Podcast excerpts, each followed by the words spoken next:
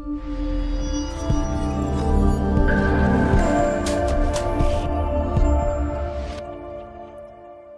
guys. Welcome to the Revive Stronger podcast. It is me, Steve Hall, your host, as always. And on the other end is Mike Israetel. How are you doing, Mike? I'm okay. How are you? I'm absolutely fine. Um, so we'll rock on straight and get into the questions as we didn't manage to get that many answered last time. I think True. we got to one or two. so the first question is from Michael Wackel. Uh, I probably said that completely wrong, but we'll go with it. He has asked why in some exercises Mike completely doesn't care about technique, like neutral neck, spine, pelvic tilt, etc. I think it was a bit of a joke. oh, okay, but I it's an opportunity for you to go over. That's that. That's the whole question. That is the whole question. Okay. What were the three neutral? So I think it was neutral neck slash spine, pelvic okay. tilt. So, so this, I'll just take the, I'll just take these one by one. Uh, neutral neck is a mythological concept made by PTs that don't have any actual work to do, and they make up work by making up conditions. The thing is, unless you have force pressing down or laterally into your neck, which you don't lift with your head, it was barbell, it's on your back, um, there's actually no force transduction through the cervical spine at all. So where you have your neck is completely fucking irrelevant until and unless your neck posture puts other parts of your back into bad posture because a lot of times you lead with your head and the body follows. So people that look really far down, it's totally cool if you want to tuck your chin, as long as your back is at least in neutral spine and possibly in lordosis where it's safe. But if you get kyphotic, if you get a rounding of the back by looking down, which a bunch of people do, uh, overemphasizing the neutral neck stuff, then that's a bad deal. Uh, so in, sorry, one second. Oh, Skype popped out a window. So basically, um, you know, if uh, if you look up when when you lift, uh, it's at best irrelevant because it doesn't matter where you look. And if your back is good, you're fine. But also looking up when you lift, especially at strategic times, actually arches your back more, puts it into either from kyphosis into neutral or from neutral into lordosis, which is a safer, usually stronger position for the spine, especially safer. You'll also notice that almost every single Chinese lifter lifts exclusively with their head as far into the sky as they can. And you can feel free to argue with them if you'd like, but they kind of know a lot and they're the strongest in the world. So the neutral neck thing is uh, this is just make believe. It's just make believe, and I'd be anyone who says different. I'd be love to debate them. Uh, it's just literal nonsense. So um, so that's that's easy. Neutral neck. Neutral spine is another thing that makes no fucking sense because I don't I really understand the argument against lordosis, right? So uh, kyphotic spine, so uh, the intervertebral discs tend to herniate on occasion, which is really bad, right? And they only herniate posteriorly because the posterior herniations, there's no collateral ligament there to protect against it, and it actually bumps right into the nerve roots, and then that's how you have terrible back injuries and sciatica and so on and so forth. So if your back is rounded, it puts pressure on the discs to posteriorly herniate, and that causes all the problems. If your back is arched really hard, the discs might herniate anteriorly, but there's two things to say about that. One, the uh, anterior collateral ligament is fucking massive and super strong and sits right there. You're not going to break through it. Even if you did, those herniations are asymptomatic because there's no nerve root there. There's no nerve at all. It just goes and just right into the ligament and pops out into your fucking your intestines or something, right? There's just nothing there that's relevant and there's no interference at all. Anterior herniations are asymptomatic. So if someone lifts with a, a, an arched lower back, what you could say is that by engaging their abdominals more, they can create more intra-abdominal pressure by being in neutral spine. Uh, that's a good thing, but if you wear a lifting belt, you can create intra-abdominal pressure by cinching it tight, breathing in, and then that creates intra-abdominal pressure while you're still have an arched back.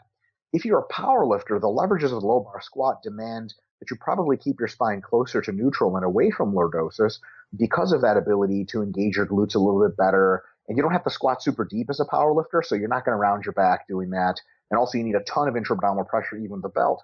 So for power lifters uh, with low bar squat, I would I would highly recommend that they brace in the convention or the, the new way or whatever people are doing it where they brace their abs down. But at the same time, you should not want to round your lower back. And a bunch of people who say embracing they just round their lower back and they tighten their abs up, and that's actually a really good way to get hurt. You'll feel great the entire time, and then and then you'll get hurt. Uh, so for those, but for people in, involved in hypertrophy training and almost every weightlifter, you can actually see how weightlifters squat. Olympic weightlifters, they all squat almost exclusively with a lordotic back. Mm. Like just they squat straight up and down. The chest up is a cue in weightlifting. And apparently uh, the wrong cue. I've been giving it for years. I apparently don't know what I'm talking about. And people say ribs down is a cue. You know what that means, really, but you know it just means crunch your abs and generate a lot of intra- intra-abdominal pressure. Yeah. So long as you're not I think it's totally fine. It's great for powerlifting. Uh, I see a lot of guys, and this is actually an interesting mythology. I see a lot of physique people squatting their reps like they're powerlifters. So they'll get to the top of the rep, and go, and they'll squat and up, and that's just a way to like just really enhance systemic fatigue. Um, hypertrophies your core pretty well, but I don't think that's what squats are for. I prefer squatting with a belt and staying more upright, having my knees come more far forward, and squat like a weightlifter with relatively lordotic lower back. By the way, squatting lordosis does not predispose you to injury. If anything, it keeps you the furthest away from kyphosis, so it doesn't do that at all. And as for the pelvis stuff, posterior pelvic tilt is butt wink. It is your pelvis rounding, which can actually round your uh, lower back and cause herniation. Anterior pelvic tilt is your pelvis rounding to create an arched lower back. It does not get you hurt.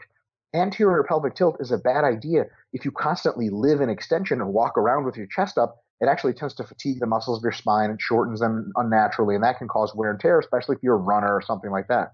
But as a position in lifting, almost every weightlifter that is the bottom of a snatch, bottom of a clean and jerk, everything, the entire setup is anterior pelvic tilt. It actually pre tightens your hamstrings for you does it limit the range of motion of the lift? Yes.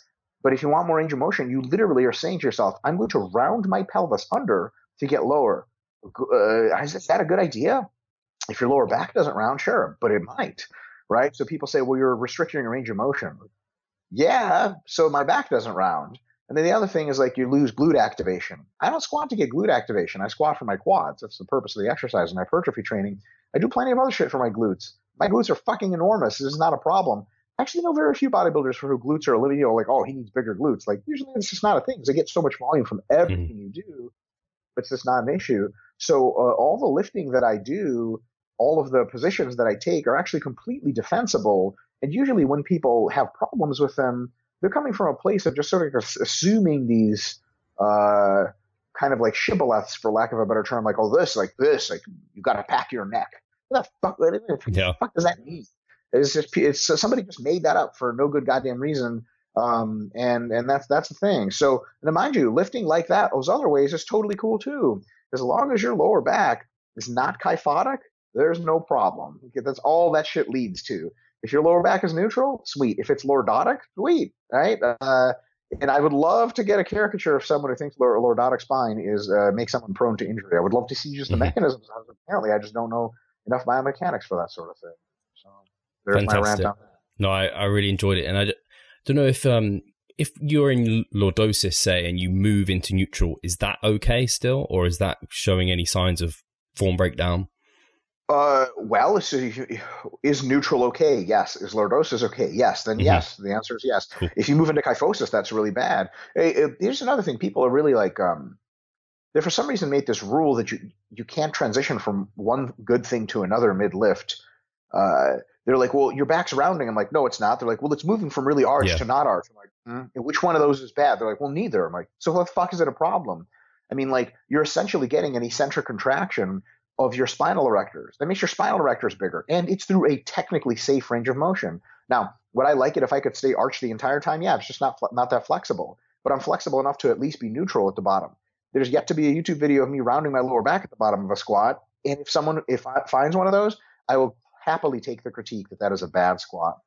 So uh, yeah, just uh, I don't I don't know, man. People say stuff and I get, thought it through. Maybe I don't know. Yeah, it's, I, I, I think it, that is the case because I often will purposely Lord go into lordosis and arch because I know it's gonna like fall into neutral. So if I at least start in a really arch position, exactly why arch. Wide, like I'm more likely to go start neutral in kyphosis rather than if I arch 100%. and go neutral. One of the things is like I'm not particularly athletic. Um, and I have a real hard time, especially with heavy weight, being having an awareness of what my hips and lower back are doing. So the reason I do that hip tilt at the, the beginning of each squat, which I wouldn't recommend to anyone because it's not a problem, it's not a problem. I push my hips forward just to figure out where the wrong way is, and then I can figure out the reverse is the right way, and then I go down. I intentionally arch just like you in order to make sure that I'm not accidentally rounding. Because if people say, "Why don't you just brace and go down?" I mean, I tried that. It just ended up rounding my back more often. I'm just not willing to to to to try that sort of thing. I actually did lift like that for a while, and that's when I herniated one of my discs. So, oh, no. Yeah, exactly. Yahoo. Brilliant. So we'll get to the next question, which is from Morton Morty. That is his name, MM. What's been the biggest things you've learned during the last off-season slash growing phases? And what have you learned during the cutting phase? I guess we covered the cutting phase last podcast, which people really enjoyed, but you could add. Um, and he also asked anything you have changed your mind on regarding training, nutrition, or recovery modalities. Um, during the last growing phase a long time ago. I'm actually going to be starting my another growing phase uh, here in a couple days. Fish and chips. Um, it's the yeah, that's right. exactly. Actually, it was the last night I couldn't sleep, and I was watching uh, Brian Shaw, Eddie Hall, and um, one what's his name? One other guy, a really really big guy. Um, anyway, strongmen. Um, they were doing an eating challenge in the UK at like a diner. And holy shit, like I forgot that these people just eat. It's unbelievable. Like, you know, I'm like at the end of a crazy diet where I have glute striations. So I'm like, feel, you know, I could eat. And I'm like, holy shit. Like, just at some point I was like disgusted. Not disgusted, but I was like, yeah, this isn't, this isn't right. So the fish and chips diet, Yahoo. um, so, uh, lessons from the growing thing.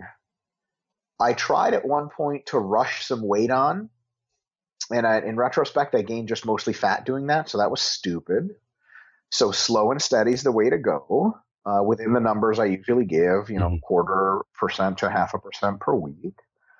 And um, I'm a big fan of getting some exercises together and running them multiple mesos in a row now, and cycling through the volumes up and up and up. Um, and the weights, of course, there's a momentum element there that I used to underappreciate. So I've changed my mind about that. And that's, you know, kudos to Broderick Chavez and Eric Helms and other folks. Um, so, for example, my hack squat, we had a, a, specific machine we have at Iron Sport here in Philadelphia. I was started out doing like 335 pounds for sets of like 15 or so on average. That was like a year and a half ago. And at the end of this last cut, I did 525 for 11. Wow. And a lot of that is neurological adaptation, yeah. but a lot of that's not. And the qualitative, visible size difference in my quad, my quads are shaped differently. Like my quads have their own extra taper now because there's just so much muscle there that it just wasn't. Um, so that was a really cool feature. Um, and uh, what else? The I can't. You know, I keep trying to get away from pull-ups and bent rows, but I can't because it works so goddamn well. Um, the cambered bar row is just something that I just love uh, to an infinity amount. Um, stuff like that. Um, yeah, as far as I'm trying to think of diet stuff on gaining, um, slow and steady. I only cheated uh, twice a week during my gaining phase, uh, Friday night and Saturday night. Um, and that was uh, more than sufficient because I wasn't super hungry towards the end. And it's almost all, it was almost all clean food, uh, which is cool. I kept a lower fat amount, which is good. Uh, and I put on a lot of muscle, so that was really sweet. Um, here's another thing. This is going to be making the rounds. It's already starting in the literature, but this is a prediction by by a couple of people. Broderick Chavez is one of them that is panning out really well now is that muscle gain is actually a really complex process that, that can take months. Not in the sense of months to accrete, but in the sense of months to realize the full physiological potential of a mature muscle cell. And uh, there's probably a part of muscle growth that is an expansion of supportive structures, and then part partly an expansion or a filling in of supportive structures with contractile elements and various other machinery and a recycling of satellite cells, so on and so forth. So one thing that both myself and Jared Feather have noticed is that uh, we gained a good bit of muscle in our off seasons, but as prep continued for like contest diet or just really hard diet, there was like a maturation effect where like we just at some point just didn't lose nearly as much weight as we thought we would, and we just kept getting stronger. And it's like almost a realization of muscle gains. Right. Um, and and lots of people have reported this, uh, and now we're just starting to find out in the literature how this potentially works. So what I would say is a consistency in training uh, relatively hard and with high volumes throughout most of your phases can allow you to realize muscle growth that you sort of had put in your back pocket, had preempted, and then only later does it happen. So a lot of people, I think, this is more a psychological tool. People get into a hard diet and think, like, I'm just trying to conserve muscle. That's actually not true. You could still be putting in the finishing touches on, a, on the on the apparatus that was established months ago in the gaining phase. And if you continue to train hard, MEV to MRV, and of course the window will be smaller, especially as an intermediate and, and even an advanced athlete, you can make actual gains during that time that are not reflected on the scale. But I don't know if you've had this experience, Steve. You sort of diet, diet, diet, diet, diet, and you're you're getting actually a little stronger during the diet or not losing any strength. And then as soon as you start massing back up, like you're like fucking huge. You're like, I was never this big at the, the end of the last mass. Like, what the fuck happened? And it's not just glycogen recon, supercompensation. It's just that realization that you actually now have more contractile tissue and it wasn't as hydrated for a while, but it kept growing the entire time. So I would say that like, you know, muscle gain is something that occurs over months and months and months and not necessarily like one of those like, oh, this week I gained this much muscle. Like it's not sand in a sand pile seemingly. So that's kind of cool to know. Cool. Is that I guess that's part of the reason you guys promoted the resensitization phases was kind of like because if you go straight into a cut, you might not realize as much of the muscle mass. Totally, I think so. Yeah, yeah. The resensitization phase basically lets you hang out at a new high body weight and yeah. maybe hammer in the contractile elements just a bit more. Fantastic. And then in terms of, so you did, yeah, massing, cutting. Anything else on cutting from last time? I think it was mostly just taking your time was a big one. Taking time. I just finished my cutting phase. It was six, 16 weeks long. Uh, it wasn't supposed to be 16 weeks, but it ended up just well, still things are still happening, so kept going. Got super fucking lean as the pictures have shown, and I didn't think my quads had that many veins in them, but there they were. Um, so it's kind of cool. It, it, you know, most of the time the macros weren't crazy. I was only really hungry sort of towards the end, and I never did any more. Uh, last couple of last week, I did more cardio just to experiment with some peaking stuff but I never consistently did almost the entire time. I only did 300 calories of cardio on the elliptical four days a week. And I was doing Brazilian Jiu Jitsu as well, but uh. not a ton of it. Um, it just, you know, I would try, try to be physically active, but also I mostly sit in this chair all day long and just like write algorithms or whatever. So I, um, it, it was just really cool to see how with plenty of food and not crazy cardio, my leg size never fucking budged. I never lost any muscle. And I used to lose muscle on my legs like significantly because I would do way more cardio. My legs would come down in size notably during cuts. And this isn't like well, sports supplements thing. Like that was more sports supplements, and it still happened, right? And you see this with guys in the pros. Like they'll their legs will shrink, and they're like, ah, it's just part of dieting. Mm, maybe not. Um, I think that you know taking it slow and steady. I'll put it to you this way: if you diet for 12 weeks, but you do shitloads of cardio and you eat less, you're going to end up with smaller legs than if you diet for 16 weeks and do none of the crazy cardio and you eat more the whole time. Mm-hmm. So, yeah, there seems to be that people end up taking the slower is better route almost like at face value and like well there's that sweet spot of if you're too short like you said you end up sacrificing things but if you go even longer there's probably a diminishing returns and efficiency eh, losses at some and there's like for sure well huge efficiency losses and also uh, potentially another psychological barrier where you're just dieting for so long that you just I god damn it just defeats you psychologically it's not that it's almost like this. There's an element to restriction. As I've said this before, there's an element to psychological restriction of dieting that it's the restriction period that is the psychological cost. And here's what I mean. If you're in jail, but it's a jail with flowers and friendly staff, and you get to play sports outside, but if the ball rolls to the fence, you see the fence and you can't leave, you're still in jail. So if you have to stay in a really shitty prison for like a week, um, you know, you promise no one's going to fuck you up, but it's going to be scary and the floors are dirty and whatever versus like a really nice jail for a month, yeah, you might just want to go to the shitty jail for a week because really nice jail for a month, still a jail. Yeah. And in, when you're cutting, people say, "Oh, I'm on a diet break." Like, like I think you call them deficit breaks, right? Like, it's not a diet break. Yeah. You're not no break from the diet. You still have to watch your shit, and that watching your shit, that pressure, it adds up. it adds up. And when you got like a 32 week prep, that could work. But boy, that's a long ass time. Maybe if you found a way to condense it to 24 weeks or 20 weeks and made it a little bit harder, maybe maybe there's some middle ground to be had there. Mm-hmm.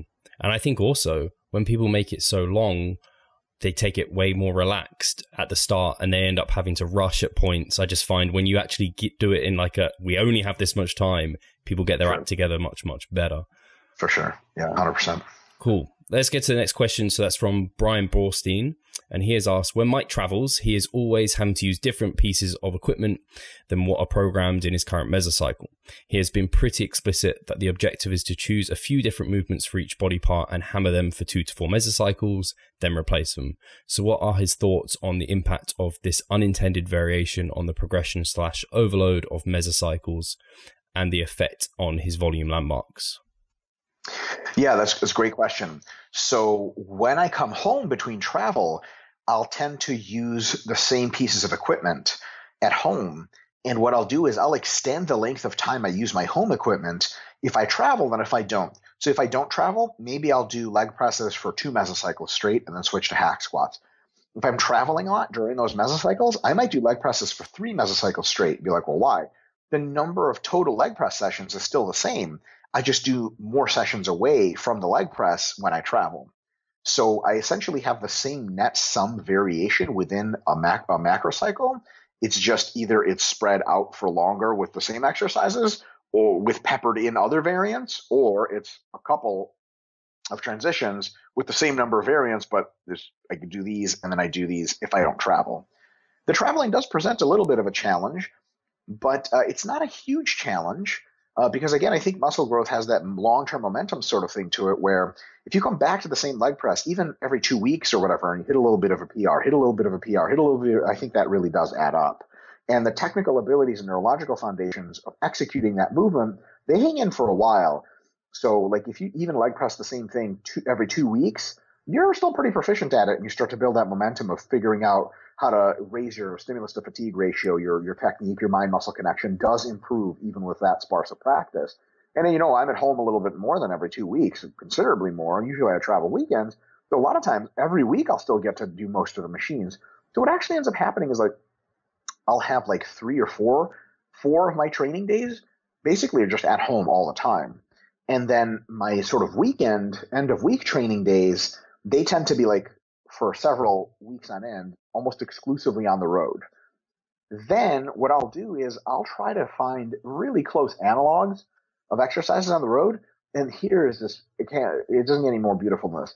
The beauty of RIR, right? People say, how do you pick the weights? Well, I have my three intensity ranges, which I'll be talking about in the book coming out next year the 5 to 10 rep range, the 10 to 20 rep range, and the 20 to 30 rep range. They all have their distinct purposes.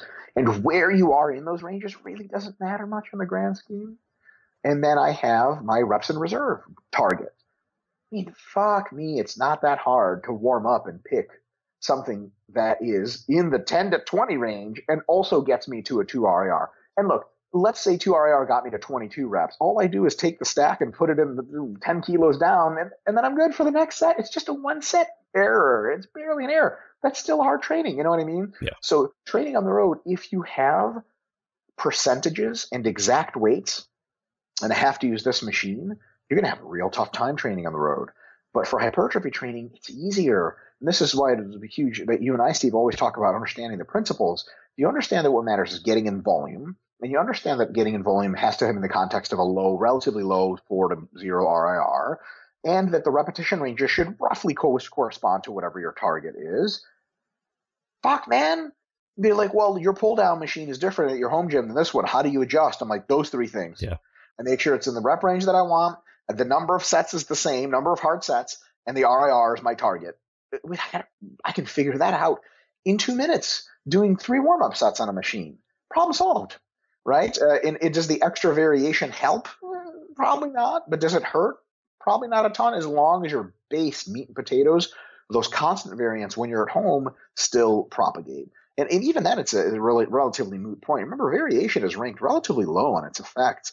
So even if I was never at home, which is not the case, um, and I just did new equipment all the time, uh, I would still grow muscle super well. But pro bodybuilders do it all the time. They literally just trade exercise all day. They grow fine. Could they grow better if they had some constancy? Totally. But it's, you know, it's a very small point. What I would hate for someone to do is to get sort of, you know, uh, um, paralysis uh, by analysis and be like, oh, this isn't the right pull down machine. I'm not trying. I'm not going to train. It's like, yeah. Jesus Christ, do this until you get tired. Do that five times. Boom. You know, your lats mTOR has been stimulated. I promise. And it's fun. It's cool to be able to try out new pieces of equipment and shit like that. Although I will say, it's sometimes frustrating when you show up to a gym. I've had this happen a couple times. I don't know if you ever have. You like see a gym and you know, it's by your hotel or something. You're like, oh boy, man, they have a leg press and a hack squat. And you try every piece of equipment and it, it all sucks. You're like, oh, this hack squat's broken. The leg press range of motion sucks. And sometimes, like the leg press, instead of pointing straight down, it like arcs up and away from your feet. You're like, oh, this is literally designed around my back. So sometimes you're like, just like, man, this fucking blows. But you always have barbells and stuff. That's the great thing about again about barbell movements. You don't need shit. You just need a barbell, and that's it. You're good to go. So a lot of times, like if all if all fails, barbells. Another cool thing is cables. I do a lot of cable work when I'm traveling because any anytime fitness yeah. or whatever has a fucking cable station. Do some fucking cable curls, do some lat pull downs, do some cable rows. They have dumbbells. You can always do dumbbell rows. It's not super complicated. And like I've got a variety of quad stuff that I do when I'm on the road when there's like not a good rack available or a good bar or something. You just pick whatever leg press machine they have and you do however many rep, uh, sets it takes or roughly 20 to 30 reps per set to get to 100 reps. You're fucked up. And then you do body weight lunges until you're like super shaky, which is like 50 lunges in a row with no break. You're done. Your quads are done for like half a week. So there's always these techniques.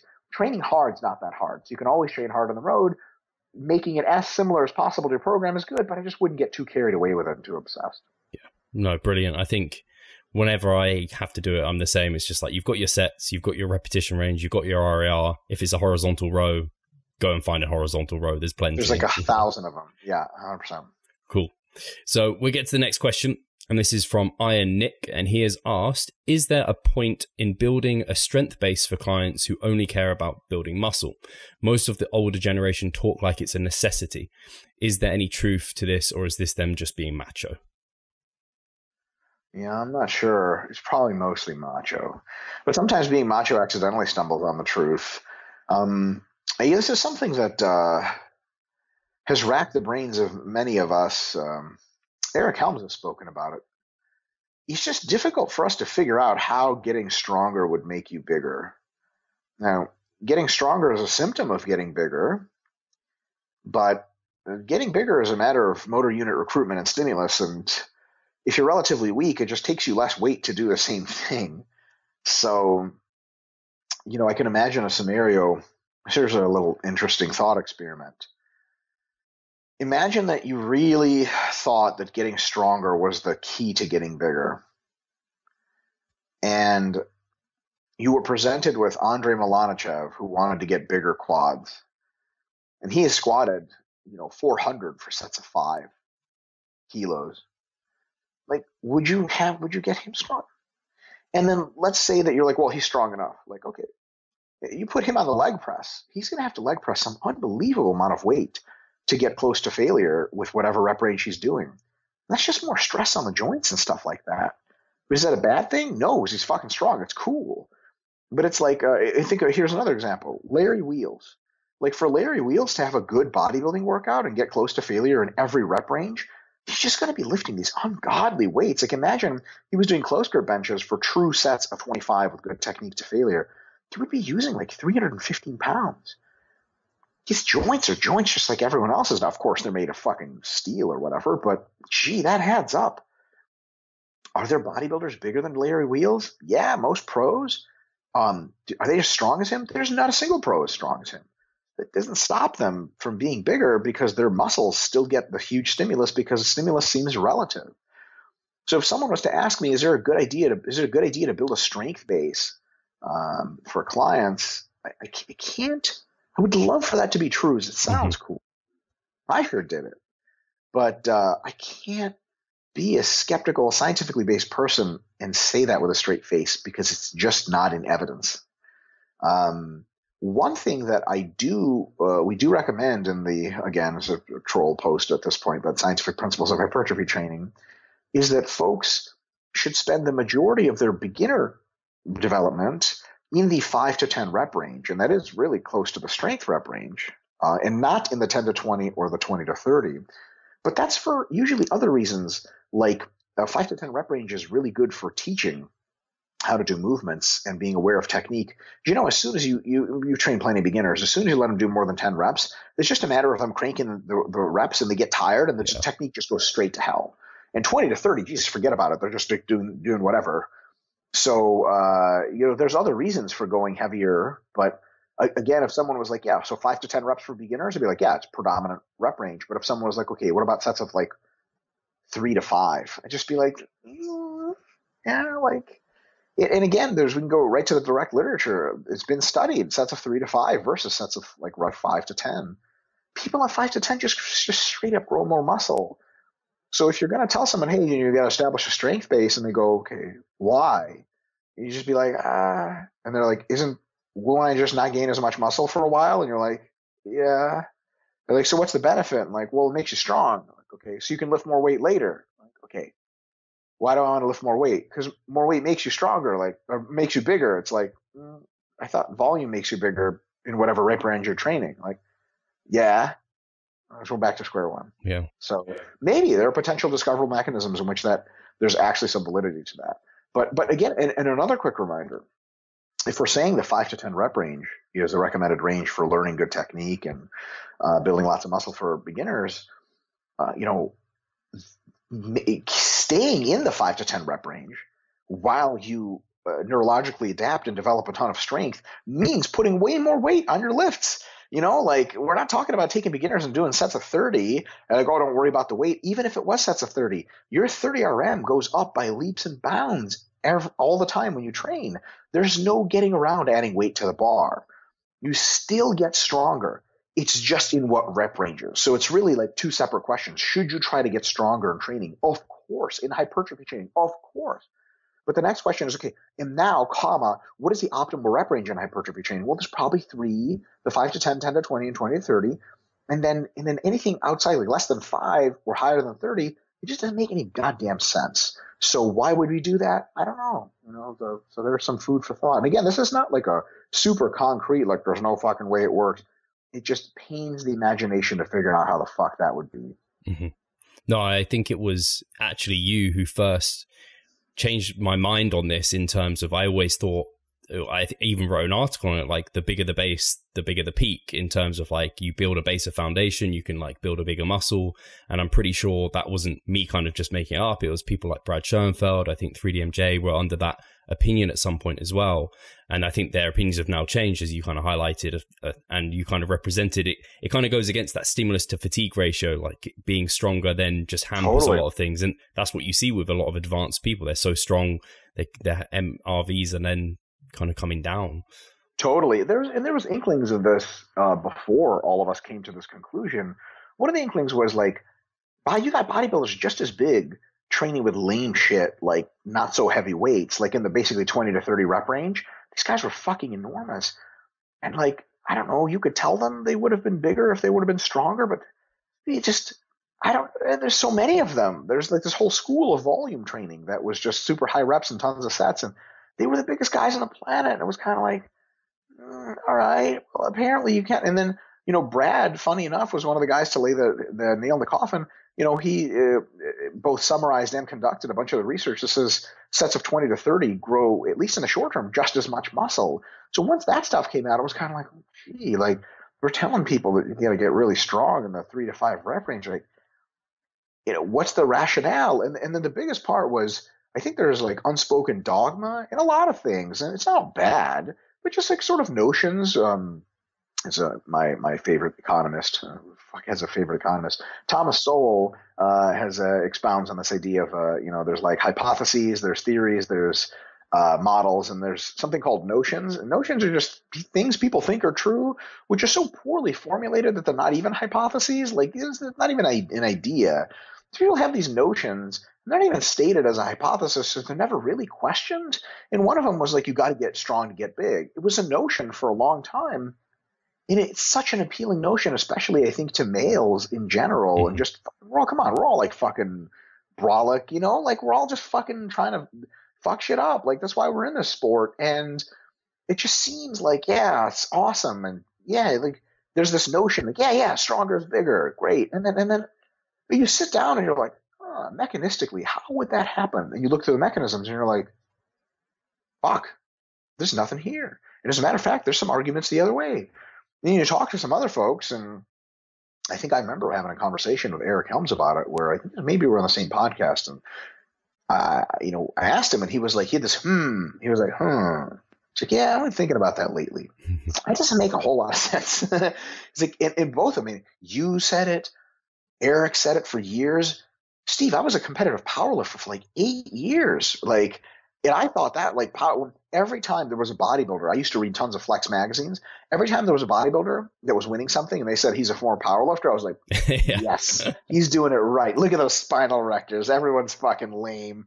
And there was like there was an article by Bob Cicherillo where he was like, you don't have to squat or bench or deadlift to be huge. And there's a picture of him with this huge quad sweep. And he was enormous, and I was like, fuck this guy. and I was like, eh man, why is he so big though? You know, like it was it's it's painful to admit, but and and again, could it be that there's something to the strength base potentially?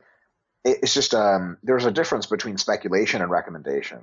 Um, I can speculate that there potentially could be some things, but when you can speculate just as much in the other direction, mm it's not something you can recommend to people with just like a hi, yep, do it, it works, you know, because there's a. It's interesting. I don't know. Maybe viewers would get a kick out of this maybe they can use it themselves if it's maybe it's stupid. I don't know.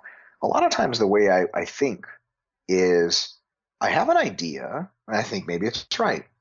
And then I imagine myself debating someone who's real sharp and them asking me the embarrassing Facebook question that pulls me apart like Thanos reality stone style in me just fumbling. And I've had multiple scenarios like that where I've said stuff people were like, mm, nope. Like Alex Viada, Tim Roland, the uh, PT from Australia, he's like fucked me up in debate where I was like, fuck, I just said stuff that just wasn't true and I'm paying for it. So I imagine guys like that asking me, basically shit testing me, like red teaming me, be like, okay, but how can you be wrong? And then if you think like that, as soon as you have a good idea, like, yeah, strength makes me bigger. And then you're like, who in a Facebook debate how would someone undermine that? If I was debating myself, what would I fucking say? And look, I would say, like, so what exactly is the mechanism by which that happens? And what about fatigue? And what about this? And what about that? And just be like, ah, I'm not winning that one. Mm-hmm. Well, I guess that was not an idea that I can run with. That could still be true, but gee, it, it looks really bad. You know, that's it. I like that. And uh, I, just a question that came into my mind. I don't know if it's a good question. I haven't thought it through hardly enough, but the training that gets you maybe the strongest in say that 5 to 30 repetition training is that the training that will get you the biggest? Yeah i think so. Um, because so you can think of it another way. Training outside of the 30 rep range like north of it 35 reps it seems that to generate an insufficient amount of tension to maximize hypertrophy. Okay so if you were training in the 20 to 30 rep range, but you never adjusted your loads, you would eventually be training in a higher rep range and not even know it. So you quote unquote have to get stronger, or in other words, put weight on the bar just to pull yourself back into that lower rep range. And the same thing could be stated for the other two rep ranges. Like at some point, your sets of 15 are now sets of 25. And then you're out of the 10 to 20 rep range where probably most growth actually is stimulated. And then, you know, specifically for some muscles and faster twitch fiber, so on and so forth, the five to 10 range is the best. And what used to be your five to 10 RMs are uh, eventually float up to your 12 RMs, 15 RMs, so on and so forth. So if you have all these three weight ranges, it's not so much that the goal is to get stronger in them. It's that by accreting muscle over time and becoming neurologically more proficient, what used to be your five to 10 RMs, et cetera, float up and start to get outside of their optimality range. So in a sense, you're adding weight to the bar just to continue to keep things maximally stimulative. Um, it's almost like like a combat sport analogy is one of these things like if you train uh, in wrestling or jiu-jitsu with people of a certain skill level at some point if those people are just recreational and they're not super improving really fast at some point you're so good that you just don't get much out of training with them anymore And, and so somebody could say like, so is the point of really good jujitsu training to try to challenge the best and travel to gyms and really try to train with the top guys? Like, is there something special about that rolling with the top guys that makes you better? Not really. There's some argument for that too, but it's a separate point. It's that you're now so good that training with anyone else just isn't stimulative enough. Like that's the thing, you know? So I think that yeah, getting stronger in those rep ranges is a byproduct of the good training you're having. And if that byproduct accretes enough, it takes you out of those rep ranges, and then your training is not any good anymore, and you have to bring yourself back in. Um, nice. Yeah. I think yeah. Th- that would be the long term, wouldn't it, as well? Because I guess in the short term, you could make yourself stronger in those repetition ranges, but you quickly not gain much after that because you're just well, removing sure. fatigue or and performance is going up. Yes, this is all long term. Absolutely. We had actually a great question on RP Plus where a gentleman asked, you know, how do you how are you guys so confident in RIR and all these things when strength seems to change sort of on a day to day basis? Um, and we essentially like told the guy like, listen, the day to day strength changes are fucking irrelevant because you have no idea what component is fitness and what is fatigue. Like, you want to get stronger? take one recovery day. You'll be your strongest ever the next session. Like if you have quads Monday, Wednesday, Friday, take the Friday session, half the volume, half the intensity. Next Monday, you'll hit PRs, I promise. But if you think, oh, that's good, well, then you're just showing off now. You know what I mean? It's almost like trying to gain muscle but like you need to see the muscle too. So you do two weeks of dieting and then one week of cutting, and you're like, yeah, yeah. there it is. And it's like, well, yeah, there it is, but you don't build any fucking muscle because you don't give your body enough time to do that shit. Same idea. So yeah. it's definitely something that has to happen over time. And I'll tell you what, psychologically, how it ends up happening is kind of like a huh moment. I'm sure you've had plenty of these where it's just your normal conventional training. I love it. Like, oh, I'm programmed to squat 155 for 10s. Okay. And you do for 10s and your last set you do like 12 and you're like, okay, I guess that's a thing. It's not like I got to get this 12. Like then you're shooting for PRs, which is cool every now and again at the end of a mesocycle. But the real way that strength by a muscle size accretes is that you just, at some point, you're just lifting heavier weights. You're like, God damn, I guess this is the new normal. Yeah. And that's how you know you're more jacked. Yeah, I, I get it all the time where I'm I look back at my like logbook and I'm like, hang on, this is I didn't even realize I was like PRing all the time. It just happened. So yep. really cool. Uh, next question, you may have actually be able to just direct Jordan Fleming somewhere, but he said balancing recovery whilst also partaking in another sport. He said anecdotally he had mentioned BJJ. Does he have any other rec- general recommendations beyond monitor recovery? Um, if you want a really good answer to that question, you're going to want to take a look at the book um, Recovering from Training by uh, the folks at RP. James Hoffman is the head author. That is a 200 and some pages of everything you ever needed to know about recovery, and it absolutely deals with multi-sport training, so on and so forth. Uh, how much should I train deals with volume landmarks and has a whole section to, designed to talk about multi-sport, multi-component training. Um, and my video on YouTube, uh, weight training and BJJ, just type in Israetel weight training, BJJ or Jiu-Jitsu. And it's like an hour and 15 minutes of how to balance Jiu-Jitsu and weight training. And a lot of that you can just sort of erase Jiu-Jitsu and pretty much put any other sport because a lot of the principles are really, really integrative. Um, that would be best. Uh, th- just the one tidbit I have, because I don't want to just give only referrals. I'd like to give some some kind of an answer. The one tidbit I have is remember that systemic MRV is a thing, and you can only recover from so much of anything added together. So think about uh, not how much cake can you eat for dessert, but how much you're eating in your salad, your soup, and your main course as well, because there's a total amount of food that you can eat. So if you really want to eat a lot of cake for dessert, you probably should order a really light meal beforehand to give up a lot of room. Same thing with total recovery is if you're you already lift weights or already hypertrophy train, or already powerlifting, you want to slap another sport onto that, you don't ever slap it onto that. It's you have this total MRV, systemic MRV. You take away, I know it's crazy, some of your sport training that you do now, and you slide in some of your other sport training. And there's a lot of calibration that has to be required to understand, okay, did I do the equivalency correctly? Like how many BJJ sessions really is as fatiguing as how many weightlifting? It's, it's not clear and it can change but you have to be honest with yourself. The first most important realization, by far the most important, recovery ability is finite and is roughly the same week to week, month to month. Uh, it grows and shrinks, and there's some stochastic element there where you know flutters and up and down, but it's roughly the same. I just hate to see folks who are like, man, I used to powerlift four days a week, and I started jiu-jitsu three days a week on top of that. I can't recover. I'm like, well, fucking shit. You just added three days a mm-hmm. week of shit, and they're like, I don't know, like, but I figure I could it's do different. it. It's like, well, yeah, maybe you could just get rid of at least one. You got to get rid of something. Because I tell you what, if you were powerlifting and recovering super easily, man, you probably could have been powerlifting six or seven days a week and just like been an unbelievable there. Like, well, no, four days is all I could recover from. So all you could recover from was four days of powerlifting. That was your limit. And you think you could just add three sessions of jujitsu? Where the fuck is that going to come from? It's thinking like, oh man, if I eat this pizza, I'm completely full. And someone's like, do you want to order a cake after? And you're like, totally. what do you mean totally? Are you still going to eat the pizza? They're like, yeah, I always eat it. Like, but you don't always eat cake. And they're like, right, okay. So maybe eat half the pizza have half the cake, and then go from there and see how many slices of cake really is realistic based on pizza slices, so on and so forth. Fantastic. Yeah, it seems so simple when you say it like that. Like, I, you know, that's like the, the whole MRV concept ends up being the fucking simplest thing in the world. But it, a lot of it, a lot of the reason that some folks aren't wise to it is, man, it's tough to accept. Yeah. You know, because you want to kind of be like, oh, if I finagle some shit here and there, I've got almost, almost like uh, another stupid analogy for it. Since you and I are the king of analogies, the kings of analogies across the seas, Steve um, is like a rocket payload limit. Like when you're launching the Apollo spaceship, like the rocket payload's like 50,000 pounds or whatever. You'd be like, well, but if we design a, okay, you can design the ship any way you want, but the rocket only boosts 50,000 pounds. So you, you if you're going to make more, if you're going to put in one extra satellite to carry up, you're going to have to take another satellite out or another module, or the space shuttle is going to have to have less junk. It something has to go because the, rocket only pushes so far, and the recovery uh, works just the same way. You're body's recovery systems are finite in their abilities. Like, can they be enhanced with better sleep and nutrition? Of course they can.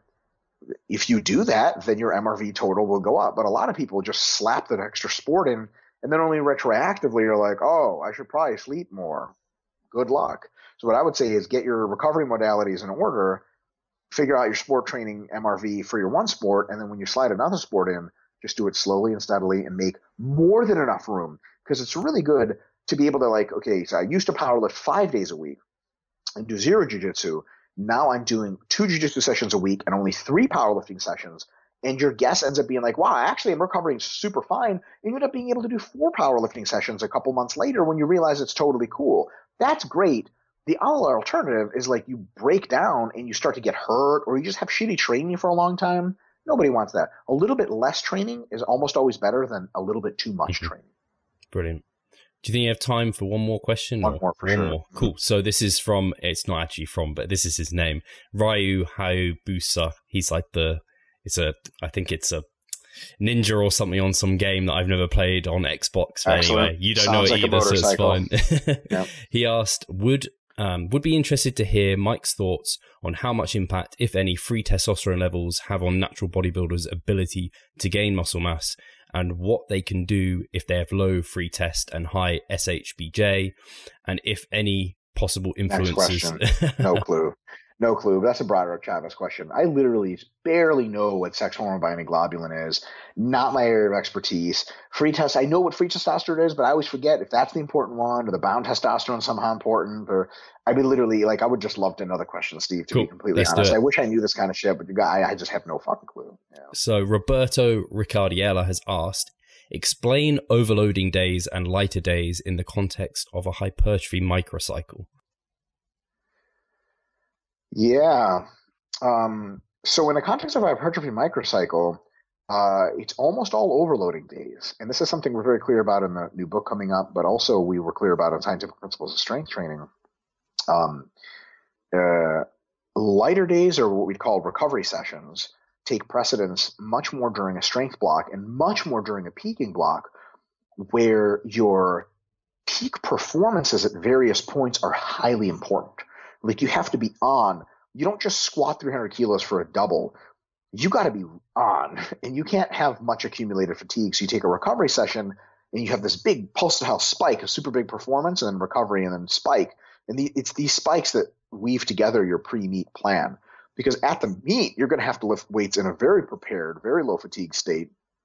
If you're always in a high fatigue state, you're simply going to be too weak to lift weights that have the specificity transfer to those weights. Like for example, if you're never if you're always lifting hard, always overloading sessions, never taking recovery sessions, by the time you work up to let's say 600 pounds for sets of two, that's really like your 2RM. But if you drop fatigue, you might be strong enough to lift 660 for two or 300 kilos. But like, that's a big ass jump. And you don't want to be at a meet, have 660 on your back for the first fucking time where the only thing you've ever had was 600. You might want to do some like sort of in your peak some mini reductions and eh, you know mini recovery sessions so that you get 620 on your back maybe 640 on your back eh, at least 630 and then because you know steve like technique changes a lot perception changes a lot when those 90 to the 92.5 to 100% rm that's a, that's 90% of your 1 rm versus 100% is a two completely different lifts so bridging that gap is is something that uh, recovery days have a big thing for, and some of that is in strength training as well. In hypertrophy training, it's not nearly the case, um, but we can use uh, some interesting go betweens. The, the way we do that in hypertrophy training is mostly through volume manipulation to focus on specific body parts versus others. For example, you may have you might have two back days a week one preferentially does 75% of its volume with horizontal pulling and one and 25% vertical pulling. It's a great back session. The next session is it's stimulative in both planes, but not so stimulative in the vertical plane. The next workout is 75% vertical, 25% horizontal. So you end up having both workouts technically overload. They technically overload the back, but there's a little bit of a biasing structure so that the specific motor units and connective tissues and so on and so forth that are hit in vertical pulling get a little bit of a break to be hit real hard once a week and just enough to maintain their size or minimum effective volume the other time. Another really cool way to cycle, and this isn't technically a recovery day at all, but it is lighter, is to do the rep range variation, which I've been experimenting with. It works super, super well, and actually James is experimenting with it now. Is let's say you train three days a week for a specific muscle group. Let's say quads. You train Monday, Wednesday, Friday. Monday you do sets of five to ten. Uh, Wednesday you do sets of 10 to 20, and uh, Friday you do sets of 20 to 30. The thing is, because you're accumulating fatigue that entire time, uh, you don't want to go heavier and heavier and heavier because your performance would suck more and more. Like if I'm going to be fresh, it's going to be five to 10 that I want to be fresh for, not whatever. 20 to 30, you just grind out whatever, who cares? Also, your micro tear amount goes up during that time, like the amount of micro trauma you have goes up. You don't want to have the max micro trauma when you're squatting five to 10, because that's how you get hurt. You're probably not going to get hurt squatting or squatting or doing quads for 10 to 20 reps, and you're almost certainly not going to get hurt 20. Can you imagine 20 to 30, 25 reps and you pull your quad? Jesus Christ, you probably pull it walking if you walk fast enough. So it was just going to go one way or another, right? So in any case, we end up with this thing where because we start our weeks heavier and end up going lighter, but it's still overloading in the different rep ranges, we get this uh, uh, no decrement in our ability to perform and we have an enhancement in safety. Uh, and uh, that way, you know, then Saturday, Sunday, you get two days off instead of one. You're really well healed, and then you have your next week, Monday, starting at sets of five to ten. So in a hypertrophy cycle, we're much more likely to use paradigms like that yeah. than we are to use true recovery days, because it comes back to the earlier point we were talking about. A true recovery session or day is trying to really push intensity, like strength. Why? Like your muscles don't so much care that you hit a PR in hack squats, whatever the range was. Like, oh, this is my best ever set of 15. Yeah, but you took a recovery session to do it. Like, yeah, so, well, you could have just taken another overloading session and also grown muscle in that workout. So the hypertrophy is much more about hammering it in, hammering it in, hammering it in than it is about creating the conditions to really have a good performance and then backing off, which is much more typical of strength and very typical of peaking. So, so uh, sort of TLDR, if someone has a hypertrophy plan and they have a, ton of recovery work, yeah, it doesn't seem like it adds up a whole lot. Fantastic, brilliant, Mike. I will will kind of finish it there, and this will probably come out a week after we have finished the London seminar. So very much looking forward to that. Um, it will have gone incredibly well. I already know it. So say it here and now. And just so people know, we talked about kind of RP plus. I know the book for the scientific principles of hypertrophy training isn't out yet, but RP Plus always linked below. I'm happy to refer people there. So, guys, thank you very much. Thank you very much, Mike, for answering the questions, and we will catch you soon.